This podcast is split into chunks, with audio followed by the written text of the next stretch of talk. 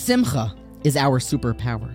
Simcha, happiness, is our spiritual springboard.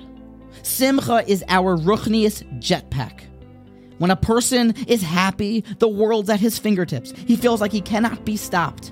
Even the hard becomes easy. Previously, insurmountable challenges feel now brush offable. And now, the same is true on the opposite side as well.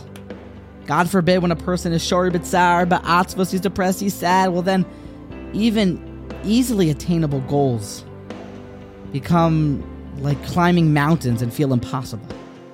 It's that much more important. Simcha, happiness in the month of Adar. Welcome to Rosh Chodesh. Welcome to the holy month of Adar, as the Gemara in Taanis tells us. Kishem, just like Shemishenichnas Av Memate Besimcha, Kach, Mishenichnas, when it enters, when we enter the month of Adar, Marbin, we increase Besimcha, we increase happiness. Now I ask you point blank go increase happiness. How? We've been trying to increase our happiness since we've been children. How do we increase happiness? Be happy. What to do now? Listen to the Meiri, a Rishon on this Gemara.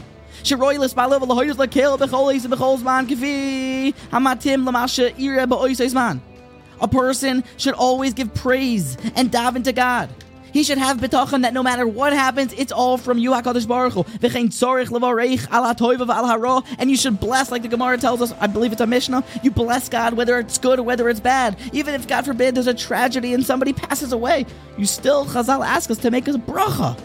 You still say Gedanken the Abishter Baruch Dayan Oemes. Blessed are you, the true judge. Bitachon is the key to simcha. Trust in God knowledge that God that is the creator of the world, and I trust in Him that He knows what's good and what needs to happen. We make a mistake often in bitachon, and this is how it was, it was explained to me. We often think that bitachon means that the deal will close, I will be successful in my eyes. The shidduch will go through, everything will come together. That's not bitachon. Bitachon is, is that I have no idea what's good and what is not good. For God's in control. And what is bitachon? In all of my uncertainty, I am certain about one thing and one thing only that God is in control. And no matter what happens, it's good because God knows and I know nothing. That will give you the ultimate simcha.